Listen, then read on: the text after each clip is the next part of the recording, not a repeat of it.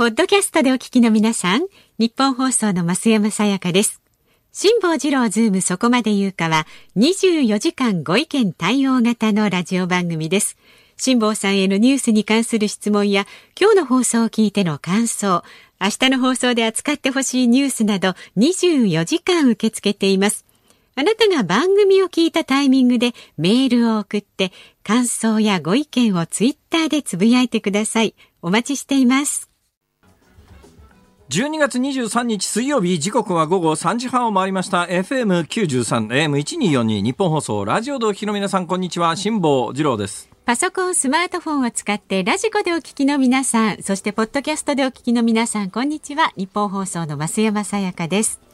辛坊治郎ズームそこまで言うか。この番組は月曜日から木曜日まで人間味あふれる辛坊さんが無邪気な視点で今一番気になる話題を忖度なく語るニュース解説番組です。あまり自らの個人情報を明らかにするのもいかがなものかと思うんですけども、ええーまあ、このラジオをお聞きの皆さんは極めてあのプライベートな私との付き合いをしていただいている方々というふうに認識しておりますので。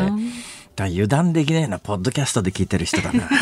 そういう話じゃないですか。そんなこと言わないでくださいよ。いやこれまあオンエアで聞いてらっしゃる方はですね、私のお友達だと思ってはい個人情報を晒しますけど、私基本的にですね、え。これオンエア終わった後大抵の日は歩いて家まで帰るんですよ。ええでまあ、23キロなんですけども、ちょうどあの銀座のあたりをですねプラプラこう6時前後に歩いてると、はい。世の中のことがね銀座のことはねそれはまあ北海道のあの夕張の駅前のことは分かりませんよ。ええ。だけどまあ基本的に銀座の、まあ、東京のにぎわいみたいなものは、うん。もう人の変動も含めてですね人の出の変動も含めてこうすごくよくわかるんで、まあそういうことではなくて帰りのバス代がもったいないからなんですけども歩いて帰るんで。です。節約で来る時に、はいはい。あのこの番組始めた頃は来る時も歩いてきてたんですが、ええ。何回かやってるうちにですねやっぱりあのオンエア前に3キロ歩いてくるとヘトヘトに疲れてですね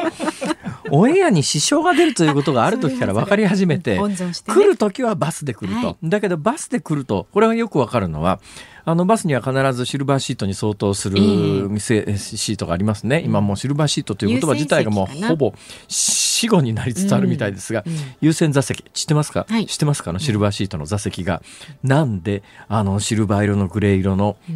いい色になったかという話を知ってますか？知ってますか？知ってますか？なんでですか？これごめんなさい。私ねオンエア前に、はい。あの調べてから本当は喋るべきなんですが、はいはい。今単にふっと思いつきで思い出したことを喋ってるだけですから 嘘かもしれませんけれども、はい。私の知識で言うと、ん。あれシルバーシートが普及し始めた頃に、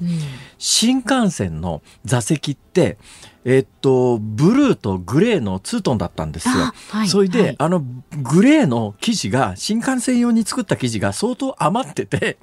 大量在庫があったんへでーとりあえずこれでも使っとくかって言ってグレーになってでそのグレーの色から、まあ、あの高齢者を意味するシルバーとかかかけてですねシルバーシートという言葉が生まれたという私が今思いつきでアドリブで喋ってる話ではそうですけども、えー、嘘か本当か分かりませんので まあもし嘘があった場合には、ええ今日のオンエア中で必ず訂正をさせていただきます。詳しい方教えてください。まあ、そんなこんなでですね、えーで、まあ、あの、シルバーシート、まあ、優先席がどのぐらい埋まってるかとか、どういう方が座ってらっしゃるかで、まあ、ご高齢の方が出始めてるとか、まだご高齢の方は家にいらっしゃるとか、いろんなことがわかるわけですが、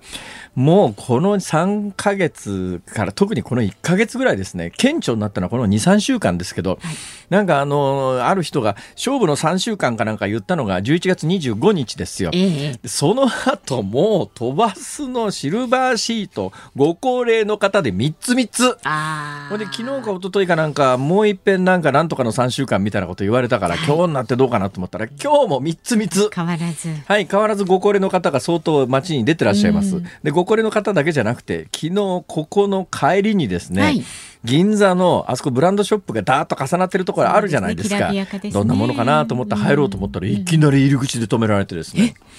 お客様ちょっとお待ちください、はい。ご案内しますから。え入れないの？勝手に？って言ったら、ええ。えちょっと今あの中混み合っておりますから順番に案内させていただいております。ええ入店制限してた12月22日にとあるブランドショップは入店制限だよ。はあ。まあ、入店した後当然のことながら体温の測定と、ええ。えーアルコールで手足手足は違うな。足の消毒までしろっていうブランドショップはないですね。手の消毒させられたというか、うんさせていただいてですね、入って、まあ、でも買うもん決まってたんで、はい。えーなんとかかんとかありますかみたいなこと言ったらですね、あちょっとお待ちくださいって言って番号札渡されてもう銭湯の番号札みたいなあのプラスチックでできた丸いやつ はい。あれ渡されて順番待ちだよ。私の番号が7番だよ、7番。七人待ち？いや、ところがですね、はい。ずーっと待ってたら、ええ。隣の兄ちゃんが呼ばれたんですよ。ええ。で、隣の兄ちゃんが呼ばれた番号が10番だったのね。いやいや、わかんないね。わけわかんない。これ一体 何番からこの番号は始まって、はいはい。一体俺の番はいつ来るんだと。こう思ったわけですけれども、もうブランドショップ3つ3つですよ。クリスマスプレゼント。そうなんですね。10月22日、だから今日明日あたりもそうじゃないかな。10月ねうん。それで言うと先ほどはい。間違ったら訂正すると申し上げました。ええ。で、間違ったら訂正しなきゃいけないのは私、あの、番組でも再三お話ししているですね、辛抱の旅 N という、もともと YouTube チャンネルの辛抱の旅というのを宣伝するために、あの、鍋谷君が作った、はい。あの、しね、ツイッターアカウントがあるんですよ。ここでですね、私、月曜日に、いつものように、ここから歩いて帰る途中に東京タワーが見えたんです。ええそのと東京タワーのライトアップがですね、いつもの赤いライトアップ。まあ、東京タワーっていうと赤の、赤のライトアップが定番ですよね。で、赤のライトアップじゃない LED、LED 照明の緑とか赤とかの照明がついてたんで、ああ、これはクリスマスバージョンだなと思って、写真を撮って、そのツイッターアカウントにクリスマスバージョンだ、ええ。綺麗だなって言って皆さんにたくさんいいねしてもらってですね、うん。昨日、はい帰り歩いて帰ったら、普通の照明に戻ってたの。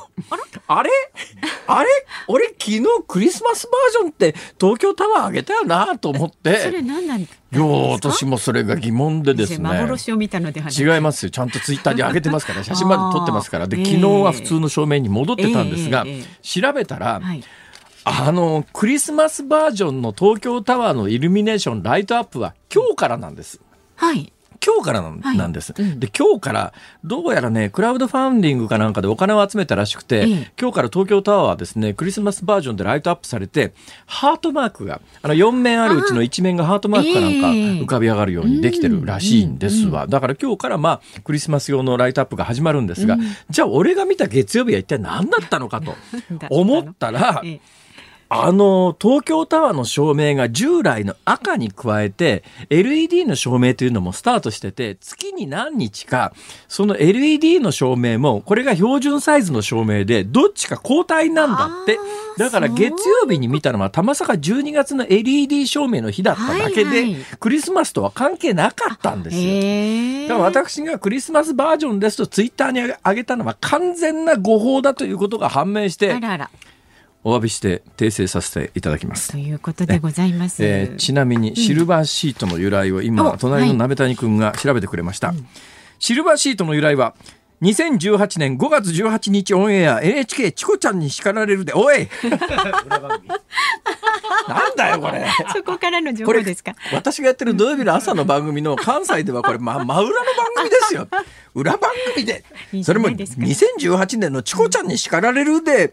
JR 東海担当者が答えています。ええあ、じゃあ、そう、正解、さっきのえ私だけどもっと古い知識としてこれあったから結構有名な話じゃないのかと思いますよ。えーで私がおっしゃった通りですねチ新幹線の多分初代の新幹線だと思いますが、あの座席がですねあ青と、ん。えーシルバーの色だったんですが、その座席のシルバーの布が余ったので、はい。どうも優先席作る時にこれを応用したと。そういうこということなんですがどうでもいいですけど私ね初代の新幹線の、まあ、普通席ですね、ええ。当時、まあ、あのグリーン車なんか乗ってませんから普通席に乗っていて、あのブルーとシルバーのツートンの椅子は割と座りやすかったんですが、はい。その後ですね一時期これもう来明日話をしてね、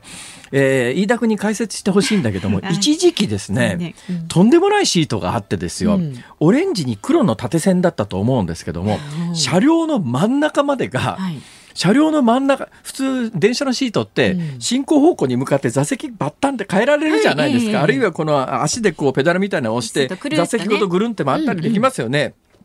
多分今の新幹線のシートもそうなってると思うんですが、ある時期の新幹線って一つの車両の真ん中で区切られてて、真ん中から半分はあっち向き真ん中から半分はこっち向き。えーで、固定シートなのよ。動かないの。押すと、半分の乗客は後ろ向きに走るんですよ。私ちょっとそれ無理。そうでしょ、うん、それ生理的にダメですよね、うん、一時期ね、新幹線のシートがそれだったことがあって。そうなんですこの新幹線の東海道新幹線のシートは私は慣れずにですね、えー、うわ、どんな人間工学の人がこれを設計したんだと。お前席座ってみろよと。ちょっとね、あれ、本当苦手な人苦手です、ね、ちなみに、あの USJ が一旦潰れかけたことがあったんですが、はい、一旦潰れかけた USJ を立て直した森岡剛さんという人は、うん、金かけずに客を呼ぶ方法はないかと、うん、こう考えて最初に思いついたのが、もうすでにあるジェットコースターを後ろ向きに走らせたらどうだろうかと。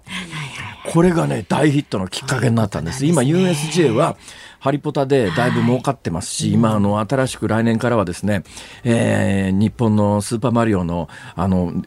エリアができるぐらいですから、はい、ちなみにあのスーパーマリオのエリアをなぜ作ったかというと、え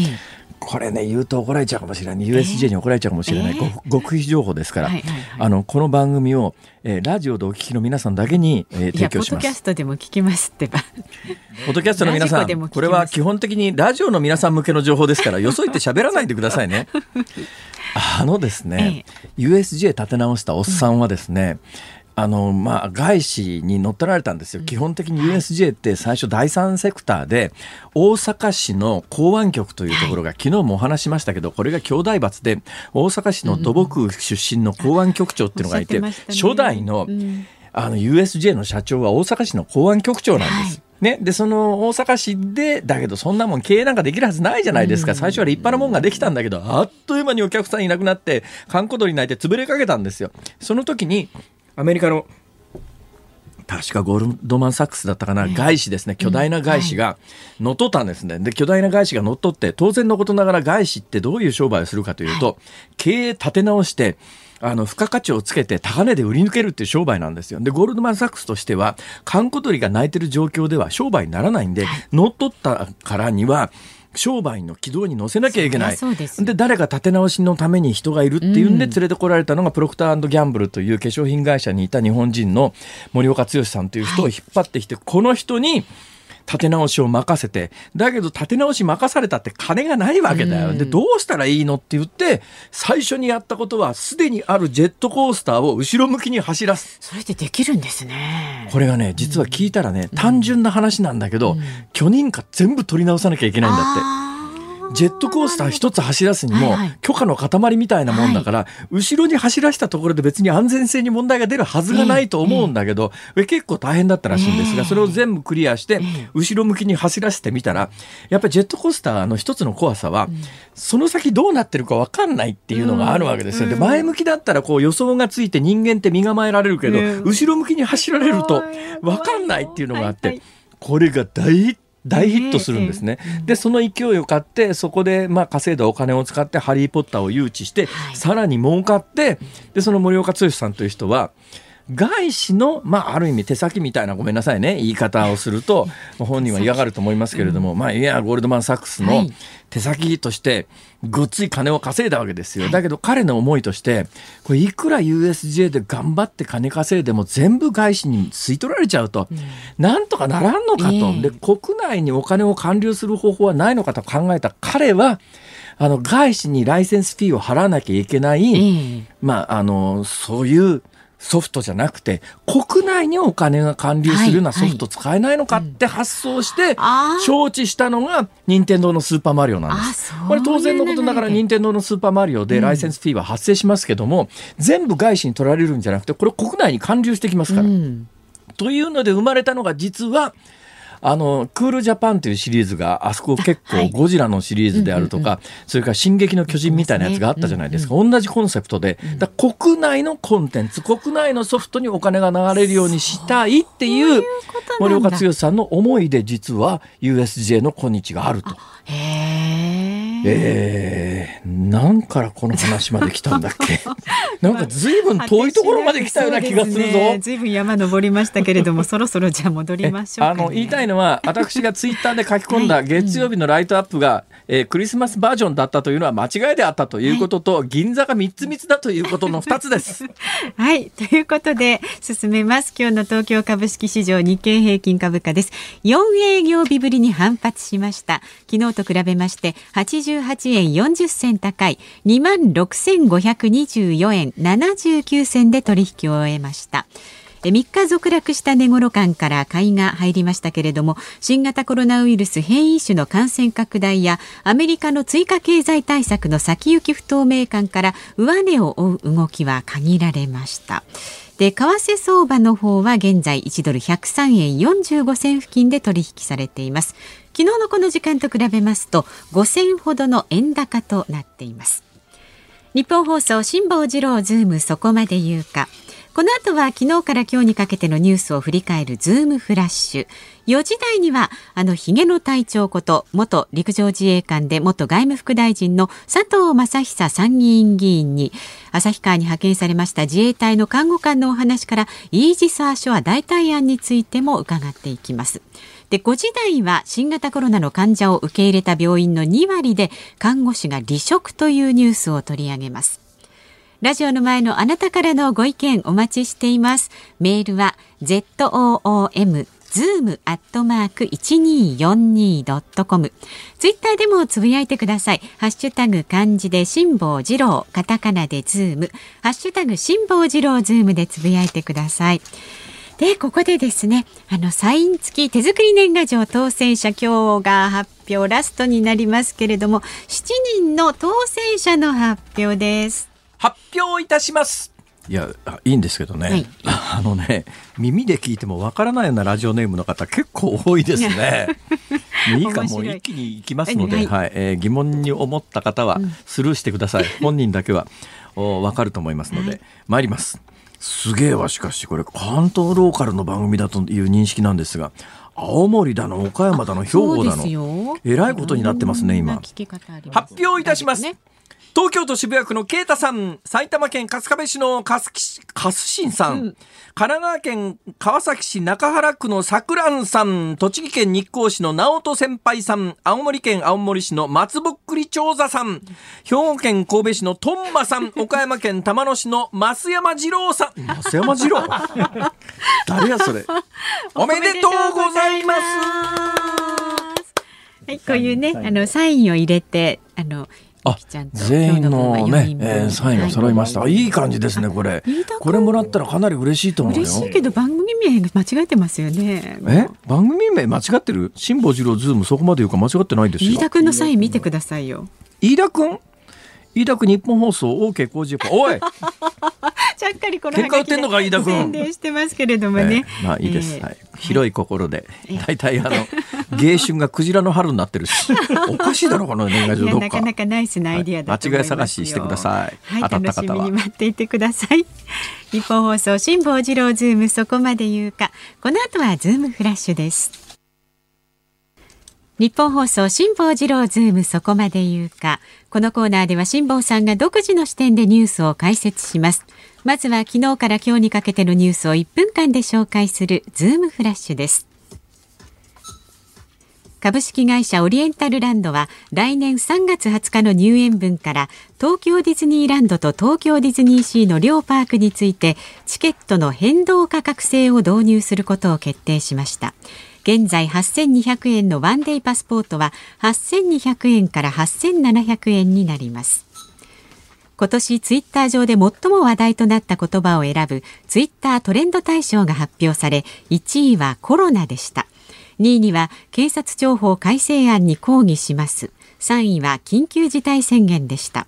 また最多リツイート部門賞と最多いいね部門賞には4コマ漫画の100日後に死ぬワニ100日目が選ばれました。野党4党の国対委員長は今日国会内で会談を行い桜を見る会に関する問題について安倍前総理大臣が自身の過去の国会答弁との整合性について最低でも予算委員会などの公開の場で説明すべきだとの考えで一致しました。イギリスで感染力が強いとされる変異した新型コロナが広がっていることを受けて加藤官房長官は明日24日以降当分の間イギリスからの新規の入国を拒否するなど入国制限を強化する措置を実施すると明らかにしました。東京電力は来年中に開始するとしていた福島第一原発から溶け落ちた核燃料デブリの取り出しを断念して1年程度延期する方針を固めました。新型コロナの感染拡大で技術者の移動が制限されイギリスで行う試験の実施が見通しが立たないためです。1966年昭和41年に静岡県で一家4人が殺害された袴田事件で死刑が確定した袴田巌さんについて最高裁判所は再審裁判のやり直しを認めなかった東京高等裁判所の決定を取り消し高裁で再び審理するように命じることを決定しました。まあそれ以外で昨日今日で大きなニュースで言うとそうですね。例の500万円もらってた吉川元農林水産大臣に、はい、まあ、検察が任意で事情聴取をしたみたいな話がね。えー、間違いなくこれは検察リークのニュースで、検察検察がこれをリークしてきてで吉川さんがこれ議員辞職したということを考え合わせると、うん、逮捕しないつもりじゃないのかなっていう気がしますね。そういう流れなんですよ。私はそれでいいとはこれに関しては思わないね。やっぱこれ逮捕するべきだろうと思います。で、検察本当にあのそうやってね、恣意的に物事を判断するっていうか、えー、例の広島のケースなんかそうですけれども、金を送った側の2人だけ逮捕してですよ何十人も何十万円も中には何百万円ももらってる方を一切あの刑事事件として、まあ、もしかすると将来的に書類送検ぐらいして一部ね、略式起訴ぐらいする可能性はないとは言えないけど、あるいは書類送検して不起訴にする可能性はないとは言えないけど、現状においては全く何のお咎めもなし、金もらって平気っていう、ありえないだろ、この検察のやり方はと思うんだけど、それでいうと今のツイッターの話ありましたけどね、はい、ツイッタートレンドの1位はコロナですが、2位は検察庁法改正案に抗議します。これが2位なんですよ。つまりこれは単純に、あの、量で審査するからこうなってるんですが、これはね、本当に SNS が政治に使われる怖さみたいなものをひしひしと今年はね、みんな知らなきゃいけないと思うのは、何回も言ってますし、私しか多分当時言ってないと思うんですが、あの、今の検察官って完全に国民から独立してっていうか、コントロール効かないところに置かれてて好き放題やるわけですよ。で、せめて、あの、一部の幹部の定年延長で政治が関与できるぐらいのシステムは作っとかないとまずいのに、そういう大切な改正だったのに、これツイッターで一部政治運動化して潰されちゃってですね、やらなきゃいけないことができなくなる。とんでもねえ話だと思いますよ、これ。それととんでもねえとまでは言いません。私は、はい、あの、テーマパークは USJ に限らずディズニーランドもディズニーシーも 大好きですから、ね、とても応援したいです。で、なおかつ、日本のディズニーランド、ディズニーシーの料金っていうのは、はい、世界のディズニーランド、ディズニー、ディズニー、ディズニーシーは日本しかないか、世界のディズニーランドの料金に比べて日本って圧倒的に安いんですよ。安いです安いです。もう日本のディズニーランドの料金って全世界から見ると、えー、そんな安いのレベルの安さなんです。だか？ら、あの、無茶なことは言うつもりはないんですが、えー、変動相場制を導入して、今8200円のものが8200円から8700円って、繁忙期には500円値段が上がるだけで、うんうん、変動相場制というのは換算期に8200円のものが7700円になったら変動相場制だけど、今の値段を加減にして、忙しい時だけ上乗せするのを変動相場制というか、これ。おかしくないか、このニュース。まあね。あかん。もうこんなこと言い出したらきりがない。え、次のニュースっていうか、ズームオン行きましょう。行きましょう。この時間解説するニュースはこちらです。はい、吉村知事が大阪府知事の任期4年の給与総額を公開。大阪府の吉村知事が昨日ツイッターを更新し大阪府知事の1期4年間あたりの給与の総額を公表しましたあこれなんで公表したかというとですね、ね。はい、関西の番組に出てあの新型コロナウイルスの患者を受けている受け入れている病院って今経営的にものすごく苦しくなってるんですよ。まあ、患者一人受け入れるとかなりのお金は出るんですが出るんですがそれではペイできないぐらいあの風評被害で患者が減っちゃうんですね。はい、ほだもんで新型コロナウイルスの患者を受け入れている病院が経営的に厳しくなってそういうところで働いている看護師さんの給料を引き下げだとかボーナス出ないとかってそんな事態になっててそれはダメだろうっていうことを言いたかっただけの話なんですが、うん、それを言ってで国会議員はね不祥事を起こした広島の議員だってボーナス全部もらってるじゃないかみたいなことを言ったら、うんうん、あのいろんなところから吉村知事に対しての批判で、うん、知事だってボーナスとか給料もらってるだろうみたいな話になって本人が反論して、えー、全国の47都道府県の任期4年の総額報酬というのを アップして大阪府が47番目47都道府県で大阪市大阪府知事の給料が一番安いんだっていうことを言ってるわけですけれども、はい、えー、実際にどのぐらい違うのかというとですね、うん、えー、給料の高いところです。はい、申し上げます。神奈川、埼玉、千葉、えー、この辺りすごく高いです。えー、月収140万円ぐらいですね。はい、で東京都の小池さんはですね、うん、あのえー、知事就任してからいや半額に減らすって言ってますから半額ぐらいです、はいはい、いやそれでも大阪府知事の方が低いらしいっていう相当低いだからまあいろんな手当返上したりなんかしてますからね、うんうんうん、まあぶっちゃけ仕事のきつさから言うとちょっと大阪府知事の給料は私は安いと思うけどな。もうちょっと出してやりたいなって言っても私が出すわけでもないけど。出してあげたらどうでしょうか。ズームフラッシュでした12月23日水曜日時刻は午後4時を回りました。有楽町日本放送第三スタジオから辛坊治郎と。増山さやかでお送りしています。えっ、ー、とご意見ご紹介しましょう、はい、ありがとうございます。です。先ほどのえっとトレンドのねツイッタートレンドの2位のお話なんですが、はいはい、IDC18 番和田さん。ツイッタートレンド2位のそのフレーズ以降こうした安直なタグが横行するようになり本当は個々にその意見の中身を見ないといけないのですが心のどこかです、えー、そうした運動的なハッシュタグ付きツイートを無視する動きが芽生えています。なんかあのリツイートの機能ですねツイッターいろいろいじったり元戻したりいろいろ結構な騒ぎになってますけども、えー、安易になんだか知らないけど中身確かめずにね、うん、政治的主張に反応してリツイートするような習慣はやめた方がいいだろうと、うん、一つ一つやっぱり自分の頭で考えるっていうことがとても大切なんじゃないかなと思いますね。ね。はい、ただこのツイッタートレンドのランキングは、うん、要するに回数っていう非常に重要なファクター、はい、これで決まりますから、うん、頼むから、うん、来年のツイッタートレンドで、はい辛抱また遭難とかっていうのがないように。もう心の底から願ってますよ今今増山さんも私がこうモーションを起こした瞬間にひらめいたでしょ、うん、なんかねここう喋ってるとね心が触れ合う瞬間みたいなのがあって。じゃあよく読んでください私の心を常に。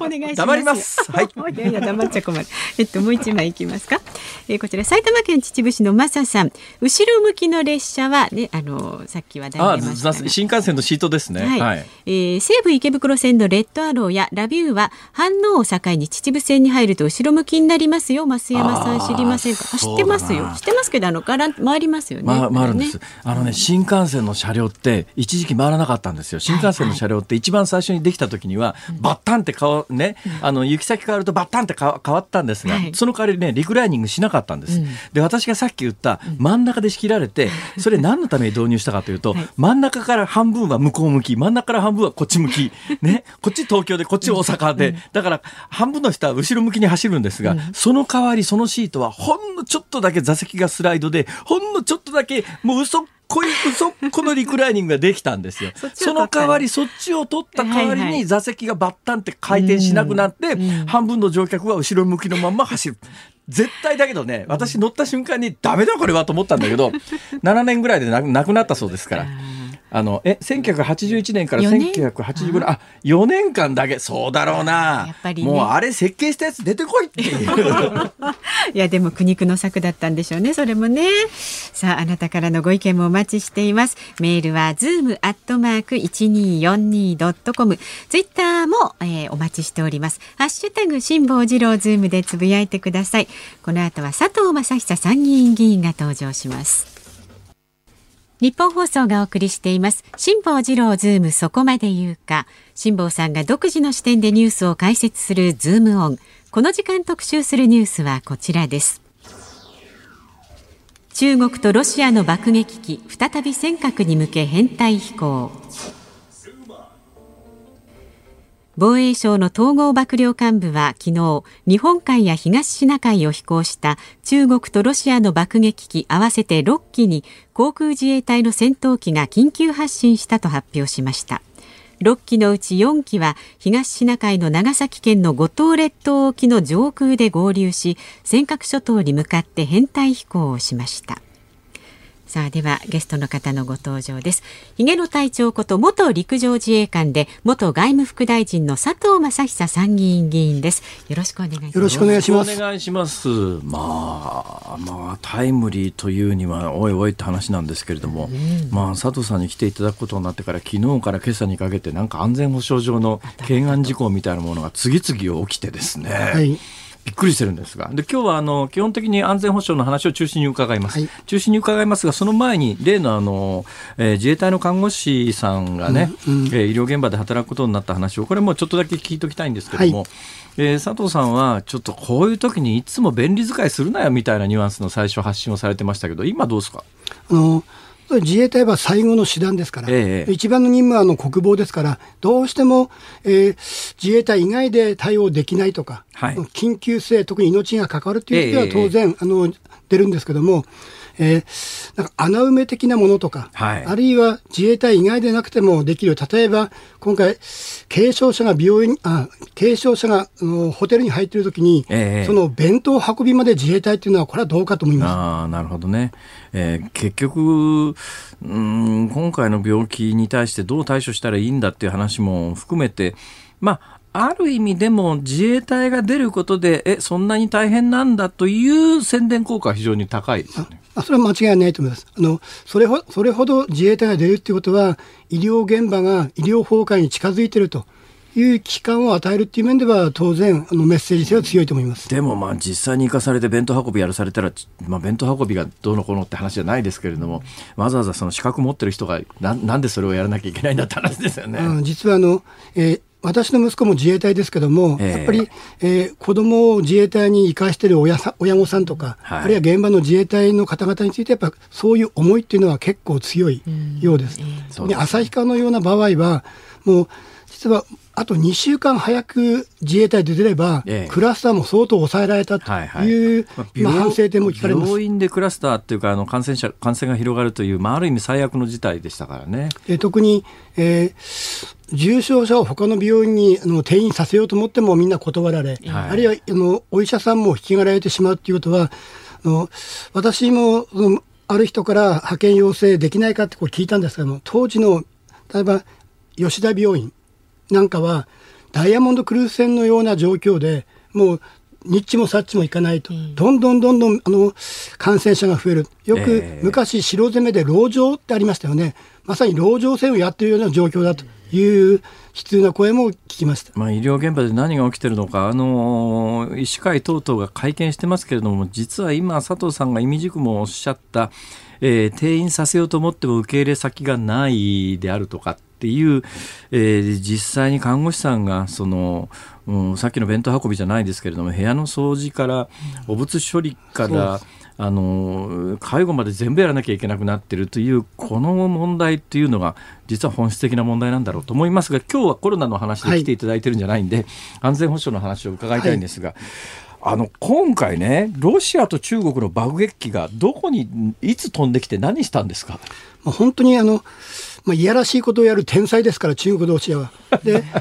えー、今回は昨年の7月に続いて、日本海でのパトロール、これ、竹島も入ってます。はいはい、で、東シナ海でのパトロール、これは尖閣も入ってます。えー、それお互いにあのいやらしいことをやると。と日本海はロシアリード。はい、で、東シナ海は中国リードと。えー、つまり、えー、日本海の方ではロシアの爆撃が前に出て、中国が後ろ。その航空管制はロシアがやる。で、東シナ海に入ると、の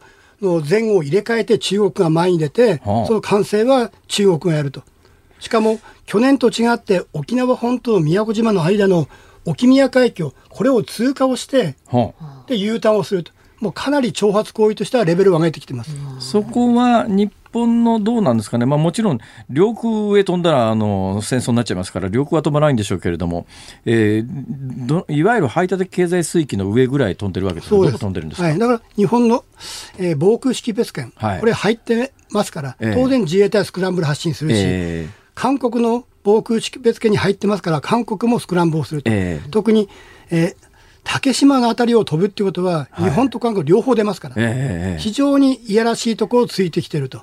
なるほどね、はい、あのちょっと一つよく分かんないのはですよ。かつてまあ、あのソ連と中国共産圏、ね、で日本にとっての仮想敵国ソ連だったりしましたよね。でソ連は崩壊後一応西側っぽくないけども、まあ、西側の一員みたいなことになって、はい、でまた共産圏時代も中国とソ連って決して仲が良かったっていう印象はないですよね。ものすごく仲悪かったですよね。はい、それ両共同で爆撃機飛ばしてくるってどういうことなんですか？まあそれは多分おそらくアメリカを意識した行動で、ええ、アメリカに対してやっぱり嫌なことをやると。まあ、韓国と日本にやるっていうことは同盟国のアメリカに対しても牽制球みたいなもんですから。で、例えば日米が連携して東シナ海から公海まで行って U ターンしたら、向こう嫌に決まってるじゃないですか。はいはい、逆なことを、まあ、かつての敵同士が連携してやると。で、まだまだレベルは低いです。日米ほどのレベルはありませんけども、中ロがこういうのをやり始めるってことは、かなりメッセージ性は強いと思いますだってこれやるためには、事前に打ち合わせをして、何月何日一緒に飛びましょうっていう話をするわけでしょ？はいはい、しかも管制はお互いに、ええ、の日本海ではロシア、はい、東シナ海中国と、しかも今回、ロシアは全部で戦闘機とか、航空管制あるの AWACS みたいなのを飛ばしてやってるわけです。映像も公開して巨大なレーダー積んだ航空管制ですね。で、それを今度、で、東シナ海に入ると、今度は中国がリードするために、ええ、今度は、えー、中国の艦船を使って、下から海からこう、これリードすると。結構レベルが、逐次前、去年よりは今年上げてる。でもしかもロシアは、今回2回目の合同訓練をやったっていうんですよ。つまり3回目があるってことですよ。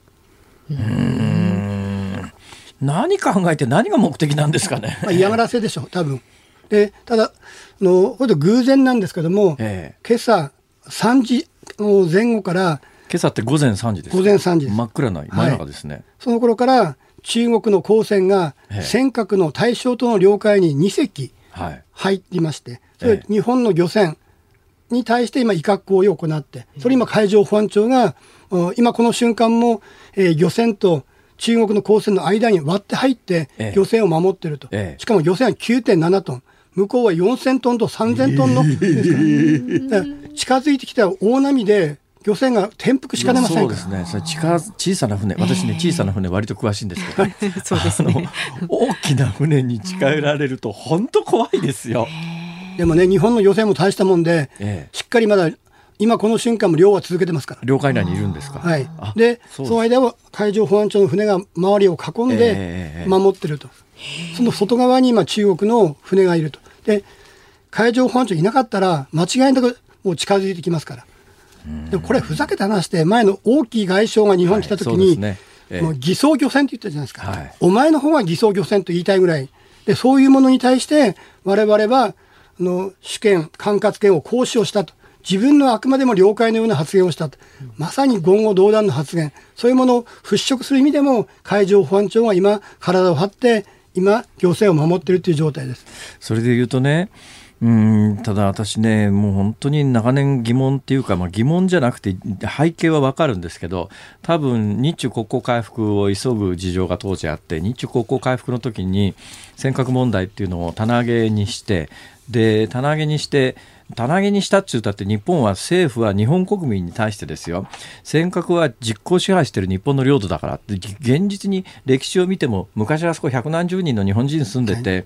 えー、農業じゃねえや漁業その他、はい、あるいはコウノトリのねコウノトリの羽を取ったりしてって産業があったわけで間違いなく日本領であって日本が住んでた実績もあるわけだからその死の後の日中国交回復の時に言わずにですよ。普通にちゃんと実効支配をすべきだったのに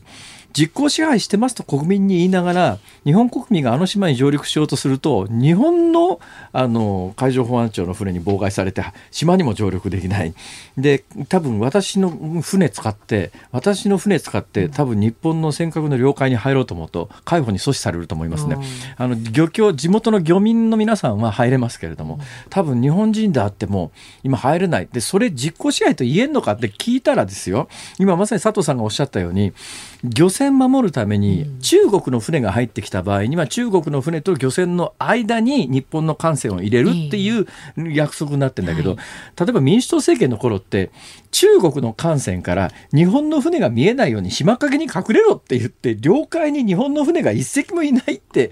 これ実効支配と言えんのかって話じゃないですか。まさに馬鹿げた話で、えー、日本の主権が及ぶんであればそれなりのぱりスタンス取らないといけない。ただこれは非常にやっぱ辛い部分は中国っていうのは以前日本企業に対して焼き討ちをしたりあるいは人質に取ったりしましたよね。あの中国の漁船が海上保安庁巡視船ぶつけたときに。そうなんです。そういうことをやってきますから、非常にそこは微妙にな塩梅を加減でやってるんでしょうけども、でも実際もう中国は前と違って、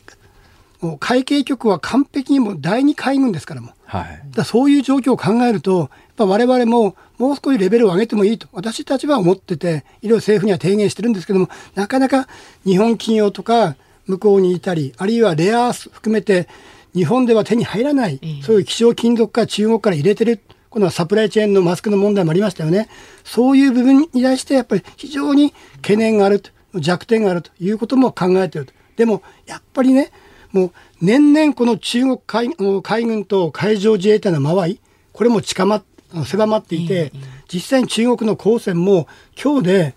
もうもう327日ですよ。排他経済できるのが。で、領海配達は23回目ですから。しかも船も大型化してる。数も増えてる。このままだと、やっぱ向こうの方が実行支配してるということを宣伝する材料をどんどん与えてますから。なんかしないともうダメな段階に来てると私は思いますそうですね。ちょっと前とはレベルが違うっていうか局面が変わりつつあるなっていうのはこの間の王毅外相の日本での発言なんかが多分今の中国の間違いなく公式見解であってあの言い方で言うと、いや、日本の船があの中国の領海を犯して入ってきてるんだっていう理屈になっちゃいますからね。だから実行支配日本はしてないっていうことを言いたいわけですよ。えー、安保5条の適用されないと。ただ、トランプ政権になってですね、かなり中国に対して立場を明確にアメリカは変えました。今までは第三国の領有権問題にはアメリカは関与しないと言っていたのが、中国から、えー、領有権を侵害されている側の方にアメリカは立つと。結果的に現場の、えー、在日米軍司令官も尖閣に対して共同パトロールをやってもいいとか、はい、あるいは南下の時はアメリカのオスプレイで自衛隊を運んでもいいと。で、実際に明確には言いませんけども、ある国に分かるような形で日米共同訓練を東シナ海でやってます。はい、まあ尖閣も東シナ海ですから。要は尖閣のかなり近いところで日米共同訓練も今トランプ政権だからできると。次のバイデン政権仮になった場合、そこまで本当に熱量が現場まで降りてくるか、これは各国クエスチョンなので、今こそ日米というものは現場レベルではさらに連携を強化しないといけないということを今主張しています。これ佐藤さんがおっしゃることは極めて正論なんですけどもそうやって正論を言い続けることで佐藤さんなんかこう圧力を受けたりすることあるんですか？私は鈍い方ですからもう 大丈夫ですけども。でそこはやっぱあの我々は参議院の強みがあって、ええ、1回当選したら6年間、はい、もうそういう選挙の洗礼を受けることありませんから、えそれはじっくり腰を構えて、外交とか防衛、特に私の場合は元自衛官ですから、そういう部分をやっぱ主張していかないと、やっぱりまあ、いろんな意見があります、自民党の中にも。親中派と言われる方、あるいは、えー、韓国に近い現実問題として、あのカジノに絡んで中国の企業から金もらう国会議員までいるわけでしょ？そうなの、いろんな人います、確かに、そこはね、だから我々としては特に今、私、自民党外交部会長を務めてるんですけども、えー、外交部会の方に出てくるあの自民党の国会議員の方っていうのは、かなりあの中国にも韓国の厳しい意見を言う方が多いです。この前の王毅外相と茂木外務大臣のあの共同記者会見については、これは看過できないと。まあ、異例なんですけども、外交部会として決議をして、茂木外務大臣に申し入れしました。もっと毅然と対応しないといけない。これやっぱり異例です。でも我々は、党は別に政府の下請けでも何でもありませんから、とは言うべきことはしっかり言わないといけないというのは当然だと思ってます。そうですね。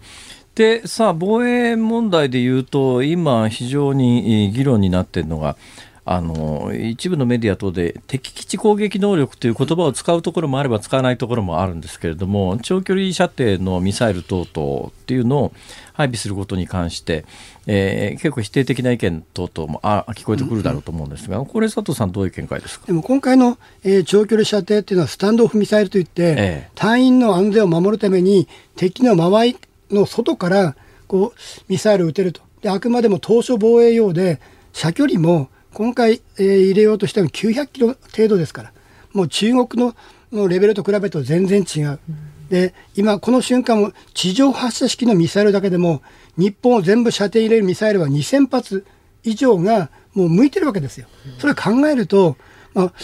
やっぱり日本もある程度のね、抑止力、つまり、やったらもっとやられる、やっても意味がないと相手に思わせないといけない。今、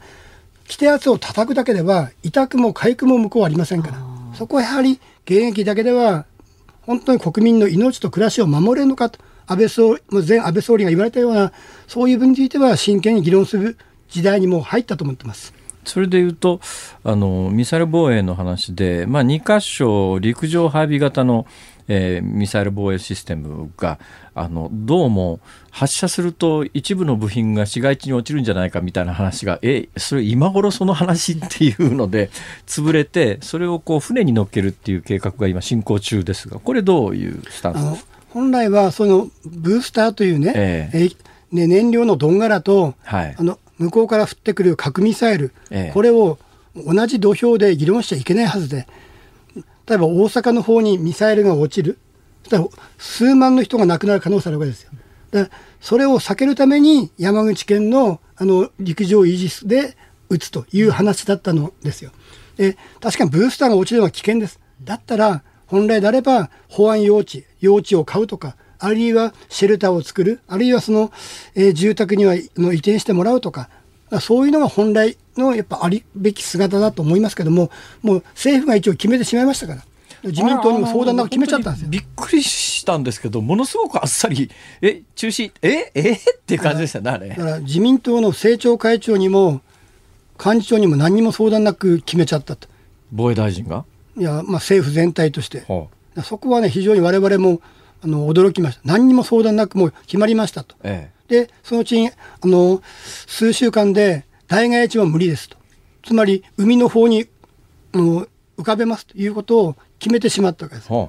で、それで今、えー、検討した結果、やっぱの石油施設のようなリグっていうのも、やっぱりなかなか馴染まないし、ええ、で、また、そのタンカーのような民間船舶に乗せるっていうのも、はい、これはやっぱり、あの、対中国を考えたときには対応できないということで、えまたイージス艦の方に乗せるっていう、まあ、先祖狩りのような状況になってしまうイージス艦にその陸上に配備する予定だったシステムを乗っけたときに、性能は変わらないんですか、ね、だから性能はやっぱ上げないといけないんですよ。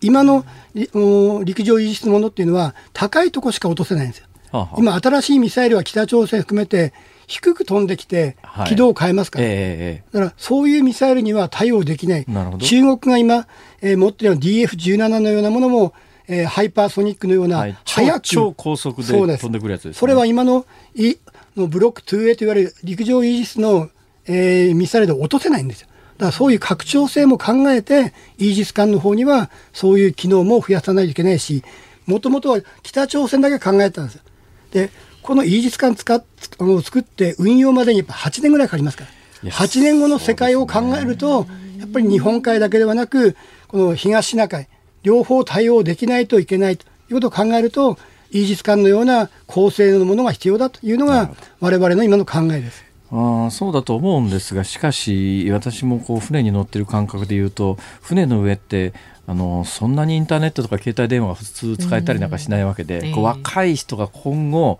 その船の上で隊員として活動するっていう人がどんどん出てこないと船作っても乗組員がいないと困っちゃうって話になるんでしょそこは今防衛省が一番今力を入れてるところで、ね、もうイージス艦2隻増やすんであればやっぱり人の問題と出てきます、ね、ただ辛坊さん今年ですね海上保安庁が一般大卒のの幹部構成、はい、30名募集したんです、ええ、初めて。ええそしたら900人来たんです。すごいですね。まあ他はなかなか不景気で就職口ないからってことなんですかね。でも海上保安庁の方が実は海上自衛隊も処遇面はやっぱ大変で、えで何でもやりますから海上保安庁の場合。例えば中の機関校の人も乗組もするんですよ。だから海上自衛隊やっぱ違いますから。でもそれでもやっぱ900名が来たというのはやっぱり一つの朗報だとやる気のある若者はいるってことですね。わかりました。えー、すみませんお忙しいところわざわざわざスタジオまでお越しいただいてぜひまた。はい。よろしくお願いします。ありがとうございました。ありがとうございました。大変よくわかりました。佐藤正久参議院議員でした。12月23日水曜日時刻は午後5時を回りました。辛坊治郎です。日本放送の増山さやかです辛坊治郎ズームそこまで言うか。ここで辛坊さんのエンディングリクエストコーナーです。はい。先週今週とクリスマスソング特集をお届けしておりましたけれども、えー、あのメジャーな曲をまだかけていないということに先ほど気がつきましてそれはもうおどあそれですわ。それですか。それですわ。ワム Last Christmas はい。これも定番中の定番ですけどね。ねそうなんですよ。この山下達郎さんのクリスマスイブマライア・キャリージョン・レノン、うん、松任谷由実ジャクソン5稲垣潤一あれ？ワムないぞみたいな そうそうそうそうここまで、ね、やったような気がしてたんですけど、はい、はい、えー、満を持してワムのラストクリスマスお願いします。よろしくお願いします。大きな丸が出ました。さあ番組ではラジオの前のあなたからのご意見24時間受け付けています。来週の放送で扱ってほしいニュースや話題なども送ってくださいね。辛坊さんも時々ツイッターチェックしてますのでね。メールは z o o m zoom アットマーク一二四二ドットコム。ツイッターハッシュタグ漢字で辛坊治郎カタカナでズームハッシュタグ辛坊治郎ズームであなたからのご意見をお待ちしています。辛坊さんが独自の視点でニュースを解説するズームオン。今日最後に特集するニュースはこちらです。コロナ患者を受け入れた病院の2割で看護師が離職。日本看護協会が行った調査によりますと新型コロナの感染症の患者を受け入れた病院の2割で看護師の離職がありました。労働環境の変化や感染へのリスク周囲からの差別などが理由とみられています。今日ね新聞読んでてね、えー、うんどういうことなんだろうなと思ったことが一つあってですね、うん、今のまあ本論の話とは違う話です、はい、あの新型コロナに関して今朝一斉にですね国内の新型コロナウイルス感染症による死者がえー、22日、昨日48人確認されて、えー、ダイヤモンド・プリンセスを含めた累計で3000人を超えて3026人になりましたという記事があるんです。これ今読んだのが読売新聞ですね。で、まあ3000人の方亡くなってます。内訳を見ると、厚生労働省によると、16日、12月16日時点の累計死者の年代は80歳代以上が60%。うんということは3000人の60%だから1800人ぐらいは80歳以上っていうことですね。だから残り70 80歳未満が、えー、1200人ぐらいということですね、はい、でさらにですね、えー、70歳代が26%。えー、となると70歳代 26%80 代以上が60%ですから70歳代以上で86%ということですね、はい、86%全体の86%は70歳以上ですね。で60歳代が9%で高齢者が大半を占めている。だから60歳代の9%を足すと95%、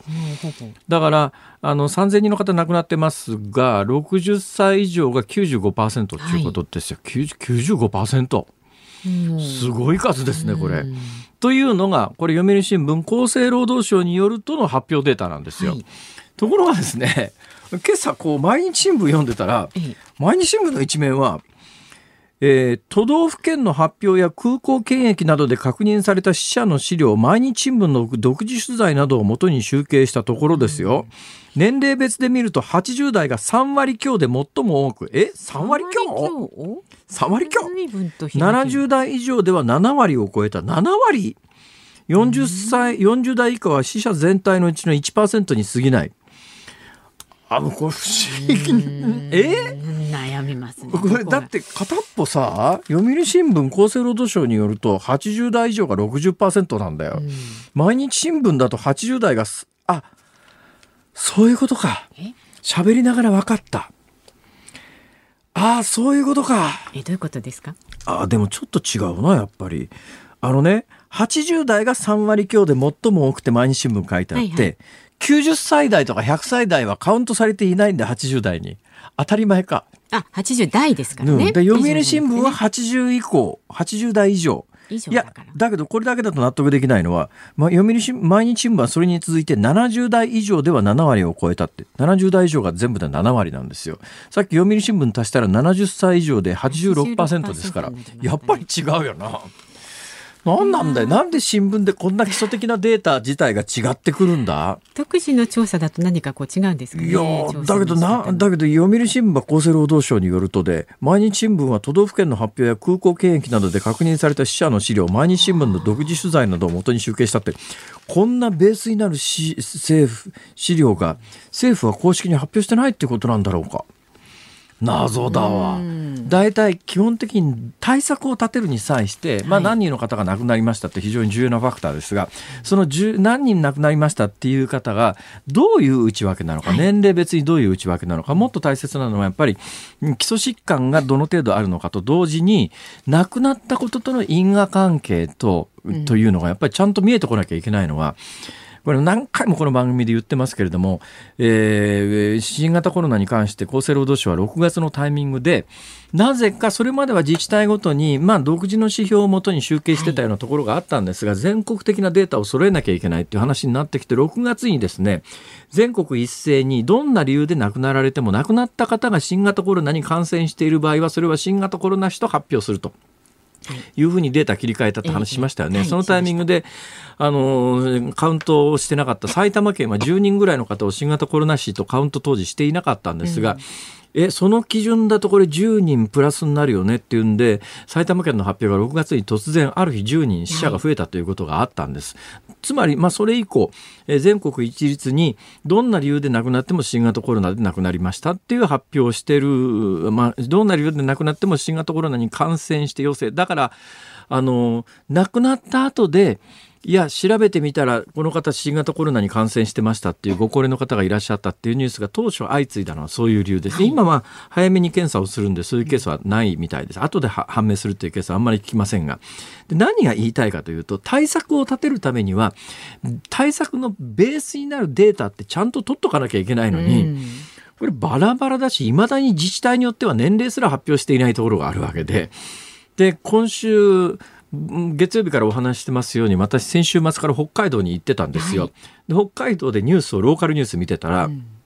ローカルニュースで、今日北海道で何人の方が亡くなりました。えー、全員70歳以上から100歳代までの方ですっていうニュースがあったのね。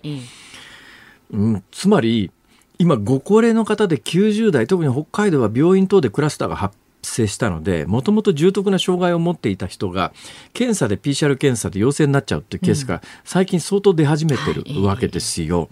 となるとまあ、90代、100歳だから亡くなっていいとは決して申しませんけれども、あの、やっぱり20代、30代の人が、えー、突然ある日この病気にかかって亡くなるのと、他の重篤な病気を抱えていて、たまたま最後の亡くなった瞬間にこの病気に感染していたということでいうと、うん、対策の立て方は違ってこなきゃいけないんだけれども、そ、ね,、の基礎的データがわかんないんですよ。はい、だから3000人の方亡くなりましたって今日一斉に新聞に出てますけれども、新聞によって年齢層すら、うんこんだけばらつきがあるんじゃ、本当になんか対策立てるための基礎データを持って政治とか厚生労働省とか動いてんのかっていう気がするんですよね。それが分からずに対策、適切な対策なんか立てられるはずがないだろうと。正確な分析なければね。で、まあさっきも言いましたように、はい、自治体によったら年齢すら発表していないと。うんうんいや、ちょっとなんかまずくないかと、そんな状況の中、取られる対策に国民が従えっちゅうたってだよ。従えないだろ、それは。まあ、従うなというつもりはありませんよ。従った方がいいんですよ。従ってくださいね。なんだけども、従う気持ちになるかどうかって言ったら、こんな基礎的なデータで何歳の人が亡くなってるかもわかんなくて、新聞に書いてあるのがバラバラみたいな状況の中で、こうしろって言われたって、ちょっと待てよ。今起きてることが正確に報道されてんのかと。せめて基礎的な当たり前のデータぐらい公表しろよっていう話。私が言いたいのは、まあ、要するにそれそれだけのことなんですけど、どう思います？判断のね、こっちのね、しかねますよね。いろいろね、決断とかね。えー、で、まあ、本来の話に戻りますが、うん、日本看護協会の行った調査によりますと、えー、新型コロナ感染症の患者を受け入れた病院の2割で看護師の離職がありました。これに関しては先ほどですね、大阪府知事が記者会見を行いまして、記者会見の中で、ちょっといくらなんでも新型コロナを受け入れてくれてる病院の看護師さんの方が待遇が悪いと、ただし、まあ、患者さんがいなくなって病院の経営が苦しくなっているのは新型コロナを受け入れてるところも受け入れてないところもともに苦しくなっているんだけど特にやっぱり新型コロナの感染者を受け入れてるところは風評被害で他の患者さんも来なくなって経営的に極めて厳しくなっていると。うんだから大阪府は今新たに重症者を受け入れたところは、えー、ベッド1つあたり1000万円出すって言ってそれでも1000万円出すって言っても病院はいやちょっとやっぱ経営全体に与える影響を考えると新型コロナを受け入れたくないっていう状況の中で医療が逼迫してるっていうニュースなんだけど。なんかおかしいよなって話で、えー、でまあ、吉村さんはあの医療従事者に20万円えー、お支払いしますと。それはまあ当然の措置だろうなと、うん、えー、思います。でやっぱり医療従事者の方にあの励ましてほしいということで今大阪府にですね25億円寄付が市民の方から寄せられて、はい、これを基金にしてこれをもとに医療関係者の皆さんにお金を払うっていうんだけどこれはもう大阪府だけの話じゃなくて全国でやりましょうよ。でね保健所もそうだし看護師さんの今日団体の発言聞いてたらやっぱり現状においてその部屋の掃除から何から全部看護師さんがやらなきゃいけないという今の感染症法上のこの病気の扱いがおかしいっていうのがね、もう現外ににじみ出る記者会見を行ってますから、この辺ちゃんと組み上げて政治もやってほしいし、医師会もその辺言った方がいいんじゃないの？と素朴に思います。はい、以上、ズームオンでした。お送りしているのはワムでラストクリスマス。もうクリスマスシーズン定番中の定番ですね。はい、えー、これが聞こえなかったクリスマスは少なくとも私の記憶では社会人になってからないんじゃないかぐらいの勢いでね。ないですよね、ないですよね、ないですよね。あれ？なんかゆきちゃん帰ってきたスタジオに。帰ってきました。あのスノードームのね、辛坊さんにあのプレゼント。うわ、可愛いサンタさんのスノードームだ。スノードームというのはね、えー、あのラジオをお聞きの皆さんご存知だと思いますが、うん、こう振るとですね、ガラスの球体の中にこうあの雪が降るように白い粉がわーっと散るんですね。これをスノードームと言って、世界的にはこのスノードームだけを集めてるコレクターの方とかね、うん、結構いらっしゃるぐらい。はい、そうです。これいいわ。メリークリスマスのサンタのスノードーム。ありがとう 私が前あげたのは、星の砂でエビでタイつっちゃった感じ。いやいやそんなことないですよ。満悦ですよ、辛坊さん今ね。すごい。もうね、普段お世話になっていますので。いやいや、そんな大した世話もしてないんですけど、ね、よかったですね。だってさ、世話するも何もさ、うん、まあコロナの影響もないとは言わないけれども、はい、結局番組始まって以降、一回もご飯食べに行ってないよね。そうなんですよ。飲み会的なものね。全くないんですよ。私、新宿ロケ行ったついでに、この今日のディレクターの江沢氏と、あの、あの、なんかいっぱい飲み屋みたいなとこで。それくらいで。ビール飲んだきりだよ、本当に。まあね、早くなんかね、こうね、心置きなくみんなゆきちゃんと飲みに行きたい。行きましょう。気をつけてね、ゆきちゃん。